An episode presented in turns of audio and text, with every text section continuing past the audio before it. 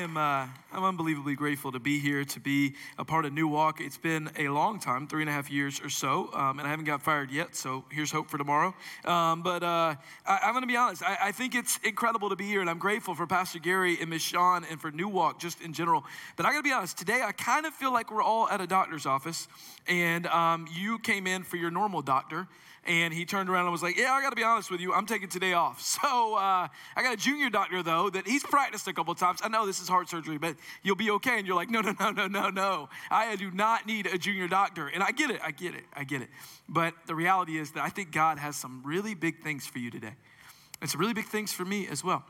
I've been around church a long time. I don't know if you have or not. It's okay if you haven't. But have you ever found a sermon that you found yourself tapping your neighbor especially if it's your wife, not too hard, but you just tap her and you're like, this is for you. Or maybe you go online and you share it and you go, this is for you, or you send it to someone, you got to see this. I really believe this message is for all of us. If you've ever struggled with doubt, worry, anxiety, fear, I think this is for you. We're in a series called Don't Stop Breathing. And last week, Pastor Gary did an incredible job talking to us about what it looks like when life gets too much when it feels like we have too much on our shoulders and too much on our weight and too much going on, and we have to figure out what that looks like and how to be able to move forward in life. And it was just an amazing message, and that's kind of where we're going today. Do you remember growing up as a kid? and you went to a pool party, or maybe you had a pool party, or you were at the neighborhood pool and you were hanging out, and you're having a great time. I want you to go back to that moment. Sun is shining, birds are chirping, you're in your best swimsuit, you got an alligator nearby because it's Florida, and um, it's just a beautiful day and everything's going great. Until you decide that you want to go to the very bottom of the pool and you want to have a tea party or whatever it is you did at the bottom of the pool, and you went down and you start running out of breath, so you shoot back up, and there is a massive float right in your way, and you can't get up and you start feeling like, oh no, I'm, I, I got a panic. And so you swim a little bit to the right and try to go up and you can't get there. You swim a little bit to the left and you try to go up and you can't get there. And in that moment, you start panicking because you think, well, I'm gonna die. I'm five years old, six years old, seven years old. I'm gonna lose all the important things in life, like Froot Loops and um, Stretch Armstrong or whatever it was that you loved at that age. And you are panicked beyond belief. Most of us remember that moment. Most of us experienced that, but there's a lot of us in the room that are feeling that right now. And for whatever reason, whether it be financially or family or life, or maybe it's just, you know, a relationship or a job where you feel like you are overwhelmed and that float is stuck on top of you and that there is no escape. You feel trapped. And I get it. I get it. I get that's where you feel right now. And that you go, well, Rusty, how am I going to start breathing? You say don't stop breathing, but I feel like I stopped a long time ago. How do I start breathing today? I think the problem is that when we're trapped under a float like that, we start acting irrationally. We try to go and we start panicking and freaking out. We decide we're going to flip off whoever we possibly can, literally and figuratively, to figure out how we can absolutely get this breath again. But if we would just take a second, if we would just breathe, we'd probably see the solution. I don't know about you though, but that doesn't really work for me. I don't do rational well. I, maybe you do. You all look like incredibly rational people, but I don't do rational well. If one of you today texted me and said, Hey, Rusty, can we have a meeting tomorrow? Um, if you text me tomorrow, tonight, and said, Hey, can we have a meeting tomorrow? I'd like to talk with you. Go grab coffee. I'm like, Well, I don't drink coffee, but sure, I'll go watch you drink coffee. And you're like, Hey, can we do that? I'm like, Yeah, but can you tell me what this is about? And you say, No, no, no, I'd rather wait till tomorrow. I just want you to know I wouldn't sleep until the next day right? Have any of you ever felt that way? Like your wife or your husband texts you and says, "Hey, we need to talk." You're like, "I'm available." They're like, "You're having a root canal. Doesn't matter. I'll stop." Like I, I'll talk. Like I don't do well waiting. I don't do well waiting for the solution. I don't do well waiting for God. And maybe it's because I've never been taught how to wait. Maybe I never understood the value in waiting. Today, we're going to talk about waiting on God. We're going to talk about how do we wait on His direction and His plan. How do we deal with some of these complications when you feel like you're drowning? How do you wait on God?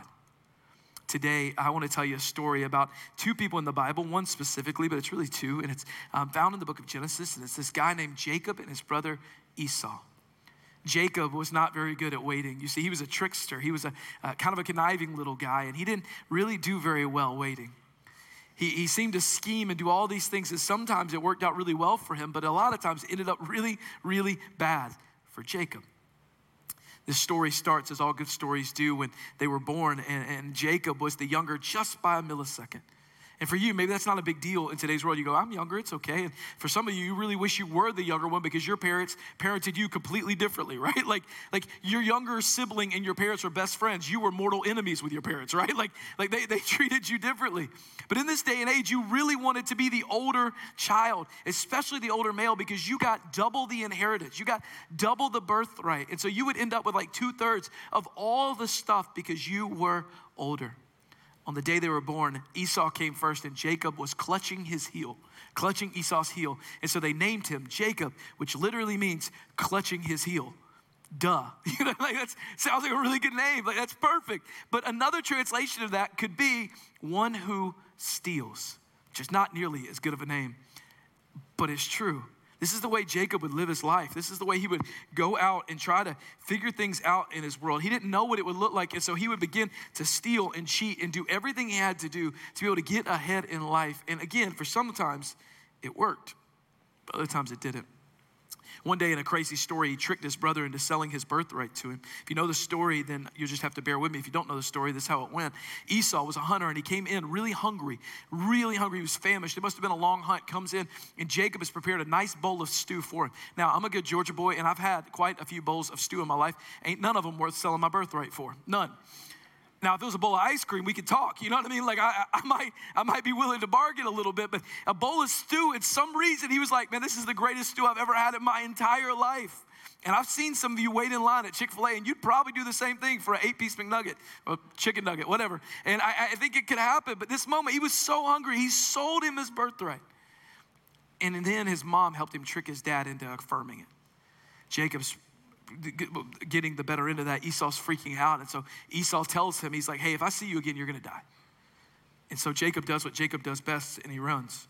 And he runs, and he runs, and he runs. And along the way, he, he, along the way, he makes more mistakes. He makes more problems, more challenges, more issues along the way. He has some problems, but at the end of the day, somewhere along that journey, he began a relationship with God. That God saw something in him, even though his past didn't look very well. And I just want to take a quick commercial break from our message about waiting to tell you that there is a God above that created you and sees something special in you as well. That no matter if you're the youngest person in the room or the oldest person in the room, no matter if you've made zero mistakes or every mistake, God above sees you and thinks that you are beautiful. That He doesn't love your mistakes, but He loves you. And maybe you haven't heard that in a while. Parents, maybe you haven't heard. Maybe your kids are getting a little older in life, and maybe you're a grandparent now, and people don't really tell you they love you very much. I want you to understand that the God that controls every single thing is looking at you this morning and saying, I love you. His arms are open wide. Do you remember what a really good hug feels like? A really good hug for you frozen parents, an Olaf real warm hug. You know what I mean? Do you, you remember what that feels like? The God above, the one that is holding all of this in motion, has his arms out for you and for me right now, just waiting to embrace you. And there's something so beautiful about that. Jacob's path was far from perfect, it's actually really bad. But God loved him even in spite and even because of his mistakes. And he feels the same way about you. Along the way, Jacob's life started kind of getting a little bit better, slowly. He figured out how to forgive. He figured out how to, to be honest. He figured out how to do these things. He started a family. He had children. He was tricked himself. So he started learning these things. But there was one thing that never had been fixed, and it was his relationship with his brother. It had never been fixed. And he's a little overwhelmed about that because Esau was a really big warrior and he was not. And he, he didn't really know what to do, but he knew in his heart he had to make it right. And so he sent delegates to his brother, messengers to his brother to try to work something out. But sadly, as a lot of problems do, it didn't go as well as he hoped. We're going to jump into this story at chapter six, or I'm sorry, verse six of chapter 32. Um, it's gonna, it's in your notes. It's going to be on the big electronic Bible, but I'm going to read it to you. And it says this: And the messengers returned to Jacob, saying, "We came to your brother Esau, and he's coming to meet you. He's coming to meet you, and there are 400 men with him." Then Jacob was greatly afraid and distressed. He divided the people who were with him, and the flocks, and the herds, and the camels into two camps, thinking, "If Esau comes to one camp and attacks it, then the camp that is left will." escape. Here is Jacob, terrified for his life. He is stuck under that float again, and he makes a rash decision. When he should have been waiting on God, he begins panicking, and I gotta be honest, I kind of get it. You see, we all have a million things we worry about every day. We all have little things that to everyone else seem like little things, but to us, they seem like really, really big things. Maybe it's a problem with your job. Maybe it's a problem with financially. Maybe it's a problem in your family. Maybe you're a parent like me and you have a kid that just you worry about all the time. Um, they're going to show you a picture of my daughter, Isabella, on the screen. Um, this is Izzy, uh, and that's Judah standing behind her. Um, Judah is acting weird. Izzy's acting normal. You know who takes after the mom and the dad. Um, I think you know that. Izzy is about two and a half years old now. She was born on Christmas. And at this point, uh, Judah had already gotten rid of pacifiers and diapers. He was potty trained. He didn't have a, di- a, a pacifier thing. It was fine. Izzy, not so much. She's very stubborn. She loves her pacifier. She loves her diaper. She loves these kind of things. She don't really want to change. And I know I always hear this from parents that like, Rusty, it's not a big deal. She'll eventually grow out of it. But I got to be honest with y'all. I lay up at night a lot of nights reading articles on pacifiers and diapers and figure out how to get rid of passies and diapers. You're like, Rusty, it's not a big deal. But to me, it's a really big deal because I fast forward and I see Izzy walking down the aisle to meet her husband with a pacifier in her mouth. And she has to pull it out to kiss him. And when he says, say I do. And then she finishes the wedding. She goes, Dad, I need a diaper change. I'm like, you're 22. Like, I can't, I can't do this anymore. And I know to you it's not a big deal, but to me it's a huge deal. And we all do it. Jacob was freaking out about meeting his brother. You do the same thing. Maybe it's a conversation at your job where it was a small disagreement, but you lay up at night thinking you're going to be fired the next day. Maybe your husband loaded the dishwasher wrong one time and you call a divorce lawyer because it just ain't going to work after that. It's all these little things in life that are so small, but to us, they seem so big. And because they're so big, we act irrationally all the time. Instead of making good decisions, instead of waiting on God to tell us what to do, we begin to act irrationally. Here's the problem when we don't wait on God, a lot of bad things happen. In your notes, I put three, bad, three things that happen when you don't wait on God. These are true of your life, they're absolutely true of my life, but you're gonna find out they were true of Jacob's life as well. The first thing that happens when you don't wait on God is that you divide your house. You divide your house. You see, Jacob was so terrified of Esau that he immediately uh, divided them all to protect them. And I'm gonna be honest, this might be a good war strategy to divide and conquer. It's a terrible parenting strategy. That you divide both to both sides and go, I'm gonna protect one and I hope the other one figures it out. Like, you really have to decide who your favorites are in that situation. The dad was supposed to protect them from the front, but also beside. And I want to tell you that when you're dealing with a financial problem, I know that sometimes it requires two, three, four jobs. Maybe it also requires a side hustle or whatever. I get it. But when that situation causes you to remove yourself from your family for an extended period of time, I want you to understand that most of the time that's not from God. That ultimately, fathers, you're doing an amazing job, or maybe it's the mom, you're doing an amazing job providing for your family, and thank you for that. Sincerely, thank you for providing for your family. But they need more than money. They need encouragement. They need love. They need it's quality time. They need to be taken and dropped off from school. And you go, Rusty, that's not my situation. I get it. But occasionally, we've got to be there for our family.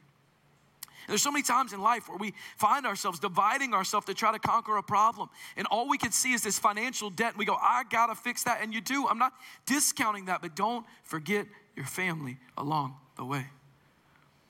You know, a lot of times we have problems, husbands or wives, and we solve them without including our spouse in the praying process. That we just go, no, I'm, gonna, I'm just gonna do it. I'm just gonna do it. I'm just gonna get it done. And there's so many times where I believe God wants you to walk with your spouse, pray with your spouse, and ultimately come to a decision by God, for God, through that.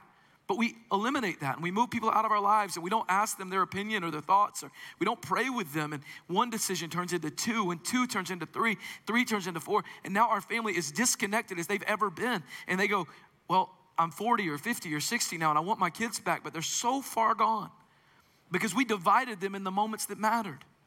Your kids need to pray with you. You can hide them from the big things. I'm not telling you you got to tell them about every major situation, but you do need to pray. If you're moving houses, pray with them. If you're changing jobs, pray with them. If you've got struggles, pray with them. If you don't hear anything else that I'm saying today, understand that when we are waiting on God, we have to include our family in the situation. Because if we don't, we'll divide them. The second thing that happens when you don't wait on God is it leads to sin. You know, Pastor Gary often tells us that sin is missing the mark on God's design for our lives. And I think that's a great definition.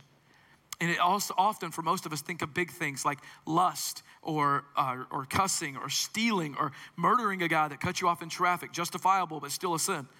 or, or being a New York Yankees fan. Like all of these major, major sins, you know, I, and they are. All of those things are major sins, things that maybe you can't come back from. But also, not listening to God or not following God is just as much of a sin.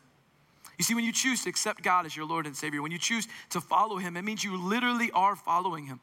And so, the moment you don't listen, the moment you don't hear, the moment you don't walk with God, then you are missing the mark on God's design for your life.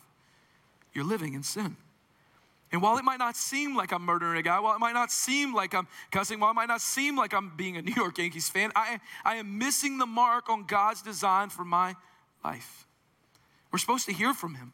We're supposed to listen to Him. We're supposed to walk with Him. And so, if we're making decisions without asking God, then we're not doing any of those things and we're headed in the wrong direction. And the last thing is when we're headed in the wrong direction, when we're, le- when we're living in sin, we will never win the battle. The last one is you lose the battle. The third thing that happens when you are not waiting on God you lose the battle. I'm a very competitive person. Maybe you are as well. Um, the other day in staff meeting, we were playing a game. It was a really dumb game that I'm still mad about. And um, it was this game where we had to answer trivia questions on our phone, and we would answer them, and then we'd have to give our phone to someone else, and then they got to answer the question for us on our phone, and they got to determine whether we got it right or wrong. Well, my phone ended up, my phone from my team ended up in my wife's team's hands because my wife is on staff with us, and she missed it on purpose. And I got really angry. And I know I'm going to re engage after this. Stop looking at me like that. But I was so so mad. And like I'm walking out of the room and I'm kind of like pouting, you know what I mean? She goes, Rusty, you can't possibly be mad. I, I am mad. I'm so mad. I wanted to win. And I don't know about y'all, but I'm competitive at everything I do. If I see you walking down a sidewalk and you're walking a little faster than me, dead gummit, I'm, I'm coming. I'm coming every we go to Disney with our family sometimes, like with our kids, and, and, it's the perfect age where they're like free, and it's like the greatest thing in the world. And, and, we're going, and every single night, at the end of the night, you see all these like parents dragging, you know what I mean? Like they're exhausted. And like me and Judah and Izzy are in this stroller, and I'm like running. I'm like, nah, we beaten all of them. And they're like, what is wrong with you? I'm like, gotta win. You know, I, I'm like that. And I'm gonna be honest, I wanna win battles in my life. But I need you to understand that when you don't take God with you, you will always lose the battle. Because who you're fighting is less important than who's fighting for you. The mountain that you see is, is smaller than the smallest part of God. That the thing that you're going on in your life and you go, Rusty, I could never imagine this. God has already delivered that. We just have to trust Him. And when we decide to walk away, when we decide to move out of direction, we decide to just charge ahead and we leave God behind, we've already lost the battle. We've already forgotten how to win. You see, the truth is that maybe you've got a kid right now that's kind of challenging. It's okay and you find yourself going over here with your kid and trying to clean up after them and they got a drug problem and so you're paying for that or you're bailing them out of jail or whatever and you're, you're always there you're always there you're always there and you're exhausted and tired and you can't understand why you feel like you can't catch your breath. But then they move over here and they, they move across the country and you find yourself chasing them here and you're running and you're running and you're chasing or maybe they're not good at school and so you're doing their homework for them and you're taking them here and taking them there and you just feel exhausted. Can i ask you a really hard question have you waited on God? What if God is right here? What if God is right here waiting to go with you? What if God is asking you to draw your kids back to Him, but instead we're chasing them everywhere and we're disconnected to the one who can win the battle? Some of you have two, three, four jobs, and I get it, it's, it's expensive right now. And I get it, it's hard but you feel exhausted and tired and you feel like you don't have any breath. And part of it's because we forgot God all the way back here. And you can never win the battle until He directs us where to go. You see, Jacob found this out shortly after he divided his family. He, he prayed a prayer, which you should always do, but he probably should have done that first, but he did it second. And the prayer went something like this Dear God, I, I got to be honest, man. Esau's going to kill me, and I'm terrified. He's coming with 400 men, and I don't know what to do because 400 men aren't coming to throw me a birthday party. God, they're going to kill me. And I need you to protect me. You always promised, God, you'd protect me. So I need you to protect me now. So, God, please, please, please protect me. And if you do, I promise I'm gonna, I'm gonna, I'm gonna fight for you. I'm gonna, I'm gonna, I'm gonna tell everyone about you. I'm gonna serve you. God, I need you to do that for me. And then he goes and he made a hundred decisions that probably were poor, but he finally stopped and prayed. And then something crazy happens. And I want to read you this story. We're going to jump back into verse 22. And it says this The same night he arose, and he took his two wives, his two female servants, and his 11 children, children and he crossed the ford of the Jabbok. he took them and sent them across the stream and everything else that he had, and Jacob was left alone. And a man wrestled with him until the breaking of day. When the man saw he did not prevail against Jacob, he touched his hip socket, and Jacob's hip was put out of lint as he wrestled with him. Then he said, Let me go, for the day is broken. But Jacob said, I will not let you go unless you bless me. And he said to him, What is your name? He said, Jacob. He said, Your name shall no longer be Jacob, but Israel, for you have striven with God and me and have prevailed. And what a story. What an unbelievable story, but it's kind of wild, right? Jacob is on the eve of the biggest battle of his life, and all of a sudden, John Cena comes off the top rope to have a WWE wrestling match with him. And you're like, what is going on? But let's be honest, we've all done it. We've had a big morning happening, and at night, our mind is just racing. Have you ever had a conversation in your head about everything that someone's gonna say before they say it? And you were, you were responding to them before they even opened their mouth? Well, if they say this, I'm gonna say that. If they do this, I'm gonna do that. If they pick up a chair, I'm gonna pick up a bus and I'm gonna hit them. You know what I mean? Like you go through all these things in your head and you're wrestling even before the battle even takes place. It's exactly what Jacob was doing. But the truth is that he was terrified beyond belief. I think when I say wait on God, most of you think I mean quietly on your knees by your side of your bed praying, going, God, I'm waiting on you. And maybe it looks like that for you. And I'm not saying there's anything wrong with that, it is. But can I be honest? I wait sometimes like a two year old that was waiting on some chicken nuggets that you just got. Like I, I scream, I yell, I fuss, I, I go nuts, and I'm waiting on God to provide answers. And I'm yelling, and I'm like, God, I need you in my life. To me, Jacob is standing here at the absolute biggest time of his life, and he ends up in a battle with God, a wrestling match with God. And I think this is clear. And I, I got to be honest, I, I want to be really clear. Some of you think when I say wait on God or wait on God's direction or wait on his voice, you think I mean a really loud, audible voice, like he's going to come through a loudspeaker and say, go this way. And he might for you, but he also might not. The direction of God looks sometimes like a sermon, kind of like this one, or sound advice, or maybe it's the Bible where God has already spoken 773,000 words, a lot of them that you can learn from. And if you would just open up the Bible, if you would just get in, you would realize that God is speaking clearly. And you have to wait till He reveals that to you.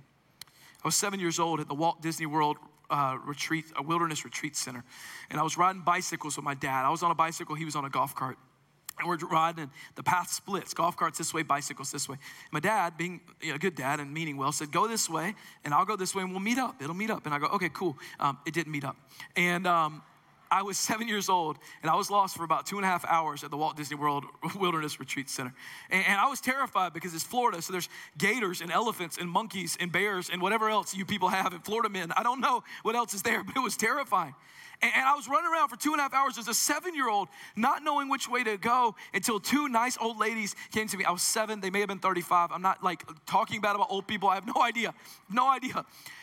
But they gave me ice cream, and so it all made it worth it in the end. But at the end of the day, I was lost for two and a half hours. My parents were panicking. I was panicking. My dad meant really well. He really thought the path meant up, but it didn't.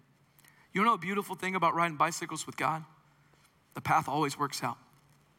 You have a God that sees your path, that knows your path, that knows where you're heading. And as long as you walk with Him, as long as you wait with Him, as long as you journey with Him, it will all be okay. But you have to wait. You have to wait on the direction that He's given you. You can't go ahead. We have a tendency in our world today to do things and then ask God to bless it. Listen, I'll go to Golden Corral, which might be the best establishment in Zephyrhills, and I'll get six plates and I'll eat all of them. And then at the very end of that, I'll say, God, now give me a six pack. And He says, No, I'm not doing that. Or we'll go to McDonald's and order everything on the menu and we'll pray and say, God, please bless this food in my body. And God's like, No, it ain't gonna happen. We do these really irrational things, and then we go to God and say, Bless it, instead of at the very beginning saying, God, show me the way. And it may be a salad, and I'm like, God, I'm not doing that. but we've got to begin to wait on God. There's three things that happen when you choose to wait on God, and I'm gonna go fast. The first one is you are refreshed and refueled. Often when we're exhausted, like Jacob was, and we're trapped under that float and we can't really breathe. We go, Why can't I see this? Why can't I do this? And it's because you're so tired from swimming or you're so clouded that you can't see that the float's really only this big. It's only this big. And if you could just swim a little bit this way or swim a little bit that way, you would be able to see. But we are so tired. We are so exhausted. Isaiah 40, th- verses 30 through 31 says this Even youth shall faint and be weary, and young men shall fall exhausted. But they who wait for the Lord shall renew their strength. They shall mount up on wings like eagles. They shall run and not be weary. They shall walk and not faint.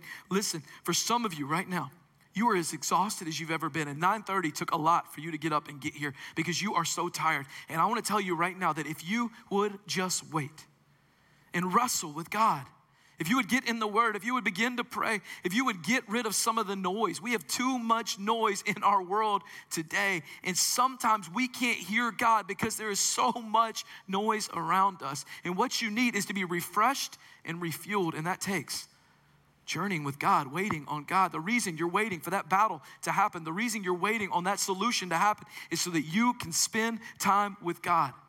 Remember, every battle is not about the victory, it's about the victor, and his name is Jesus that the reason you're in the battle to start with is so that you can walk hand in hand with the Savior that came down from heaven to earth for you. It's not about heaven, it's about Jesus. And we get so focused on the reward that we forget about the benefit of our Savior. And the reason you may be walking through this battle is so that you can be refueled and refreshed. Some of you have been tired for a very, very, very long time.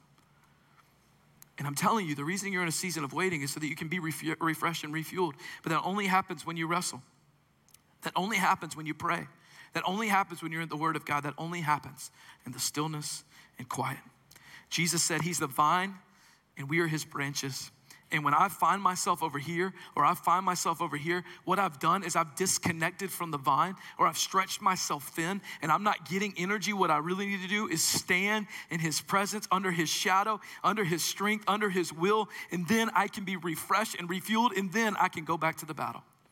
But I've got to begin to wait. The second thing we need to do in waiting is this, or the second thing that happens when we are waiting is we are repositioned. We're repositioned. Think about Jacob. He sent his family across the river. Why? So he could be alone, so he could wrestle with God. Now, think about this really quickly. Sometimes in the waiting, God adds people to our life, and sometimes in the waiting, God removes people from our life. He has to reposition things sometimes. Have you ever tried to follow somebody that was a maniac driver?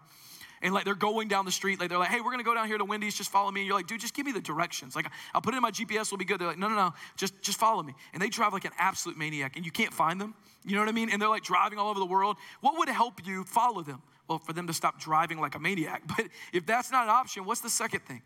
For the cars to be removed from the situation. If it was just you and them on the road, you'd know exactly which way to go. Sometimes with God, it feels like God is moving so fast Sometimes it feels like God is so far ahead of you, and what you really need is to clear the cars out of the road. For some of you, you got people in your ear telling you all the wrong things. Listen, I was a poured concrete for many, many years before I worked um, as a pastor. And I gotta be honest, I've met some of the guys that work on construction sites, and they gave me a lot of bad advice. And I'm not saying it's true of all of them, but I'm saying it's true of some of them. And when you don't know God, you're gonna do the best with what you have. And the problem is that that advice is almost never going to be godly.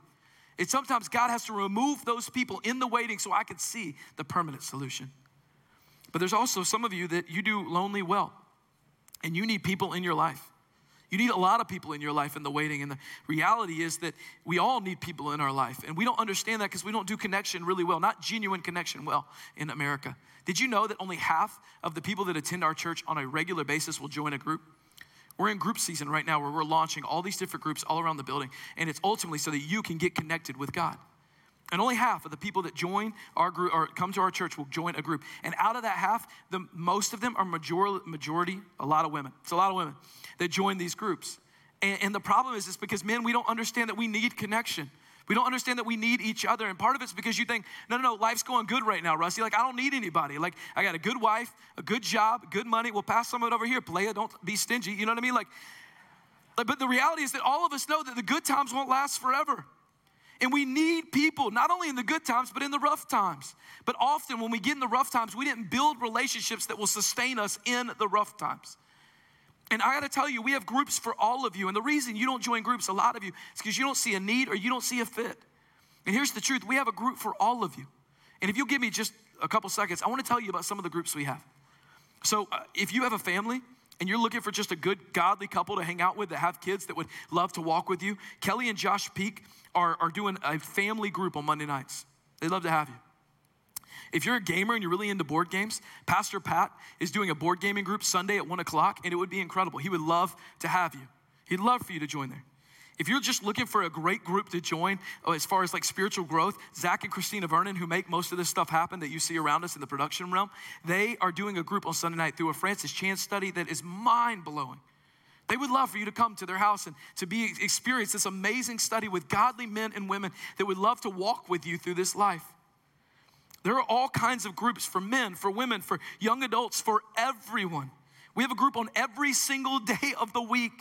If you're like, hey man, I just can't find a time, look on our group sheet. There is one every single day of the week all around our community. Some are here, some are out, some are everywhere. We have kickballing, we have fishing, we have other ING groups. We have a group for every single one of you. And if you would just understand that you need people for the tough times, you need good advice, you need good, solid people. Michael just told us on the All In video that it was at a group where God provided for him. Michael would have never received God's provision if he hadn't attended a group. Some of you are in a season of waiting, waiting on provision, and it's gonna happen at a group. Go get involved in a group. For your next step today, it may be going to that nice fancy tiki hut right outside and joining a group. Because I'm telling you, there's one for each and every one of you, and the problem is that you're just waiting. If you're going through a tough battle right now, can I suggest that maybe you try Celebrate Recovery? Celebrate Recovery is not for bad people, it's for people. It's for people that struggle with hurts, habits, and hangups. And I'll be honest, we all struggle with hurts, habits, and hangups. And maybe that Monday night group is what you need a group of people to walk with you through that tough time. Or maybe you're a teenager in the room. We have The Landing, which is the teenage version of Celebrate Recovery. And God is doing incredible things through the leaders in the ministry there. Or maybe you just had a recent divorce and you're in a season of waiting, of figuring out what to do. Would you go to divorce care with the Burtzes? Or maybe you just lost a loved one and you're going, Rusty, I'm in a season of waiting of not knowing what to do next. Could you think about attending Grief Share with Pastor Darius? You see, we have groups all over the building for every single situation, for every single one of you. We have prime timer groups. We have groups for specific ages. We have groups for every single person. And maybe you don't understand it yet, but in a deep season of waiting, you know you need people. So try it. Try joining a group. The last thing is that when you wait on Jesus, you are marked by Jesus. Think about this beautiful story, right? Jacob is wrestling with God, and initially he wants to let go. The battle happens, and he's like, No, nah, I want to get rid of it." But somewhere along the way, he clings tightly to Jesus, this person that's in the flesh. I believe it was Jesus that he's wrestling with, and he's holding on tight, going, "No, no, no I'm not letting you go. I'm not letting you go until you mark me." He realized that the battle with Esau was around the horizon and it could change his future, but there was only one person that could change his forever, and his name was Jesus Christ.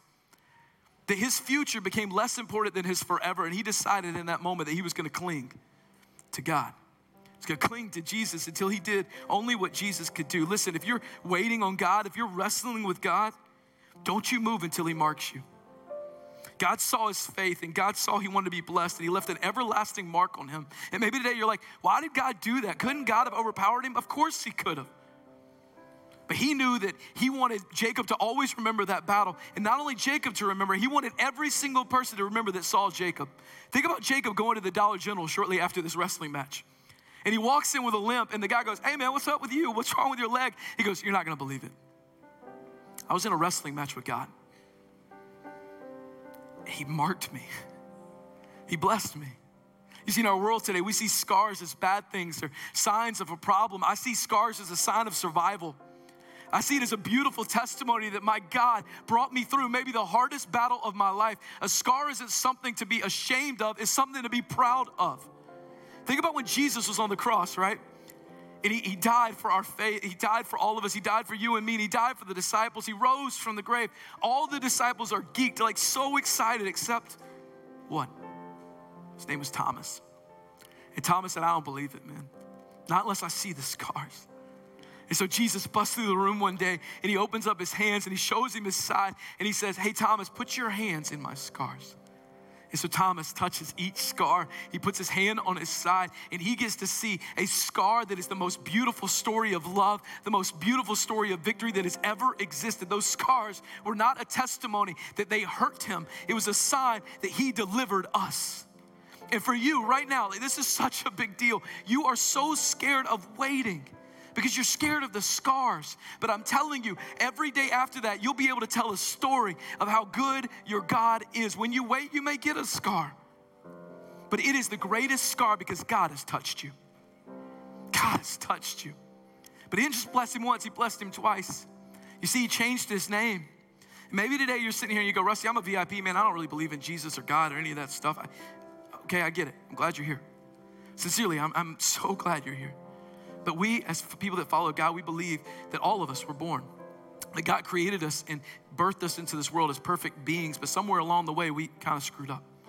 Maybe it was some of those things I talked about earlier lust, greed, stealing, being a New York Yankees fan. Maybe these things are what caused us. And what happens when we sin is we are separated from God forever.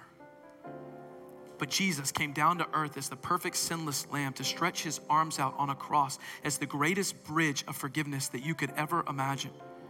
And you were able to walk through Jesus to the Father to have a relationship with God forever. And the Bible says that all you have to do is confess with your mouth that Jesus is Lord and also that you need Him and you will be saved. And then the most beautiful thing happens your name changes. You don't have to be Rusty or Zach or Garen or whatever your name is. You get to be a son or daughter of the Most High King. And I got to be honest, you can take my name as long as you give me the title son, because all I want is to be my daddy's child. And all I really want is for God to love me. And that's all I need. That's all I need. And so today, if you find yourself stuck in a place where you say, man, I just need love, I just need marking. Just need sonship or daughtership. My parents on earth may not have been very good, but this God is the greatest father you can ever imagine. All you have to do is confess right now. Say, God, I need you. And it'll happen quicker than you can ever imagine. The rest of the story, as soon as the wrestling match is over, he looks up and Esau's on the horizon. Isn't that how it always happens? You get a word from God and you walk outside, and there's a battle right there. The waiter's late at Ruby Tuesdays, and you're like, I will flip this table. You know what I mean? Like, God gives you a word and you're just stuck. And he's worried, and so he starts bowing down seven times, like waving a white flag of, of, surrender, like, please don't hurt me, please don't hurt me. And this scripture literally brings me to tears almost every single time. And the Bible says this In Jacob's fear and Jacob's trembling, he's scared. But Esau ran to meet him and embraced him and fell on his neck and kissed him and wept what Jacob been worried about, what he had been waiting for, what he was so scared of, God had already delivered. You see, the battle that you're fighting right now, the battle you're waiting for direction, God is already delivering. You just have to wait because his timing is always perfect. And he is always with you. And the most important part is not just the end of the battle, it's the journey with God's hand in your hand, walking with him as he's marking you day by day. It's the wrestling, it's the waiting. So wait on the Lord. Wait on His power. Wait on His direction. Wait on God. You'll be amazed at what my Father can do. You see, this isn't God's first rodeo. The bicycle path always goes the right way. So maybe you're stuck under that float today. Maybe you're freaking out you don't really know how to get out. Maybe just wait. I'm telling you, in the waiting, God will speak clearly and you'll find out that that float was never as big as you thought it was. Will you pray with me? Father, thank you for all my friends here. God, I am so grateful for every single one of them. God, I pray you would just do a work in all of their lives. Thank you for what you mean to us, God. For those that need to accept you today, I pray they would understand that it's as simple as saying, God, I need you. That I believe you are the Son of God, that you really lived, that you really died. And I'm putting my hope and my trust in you. It's in Jesus' name we pray. Amen.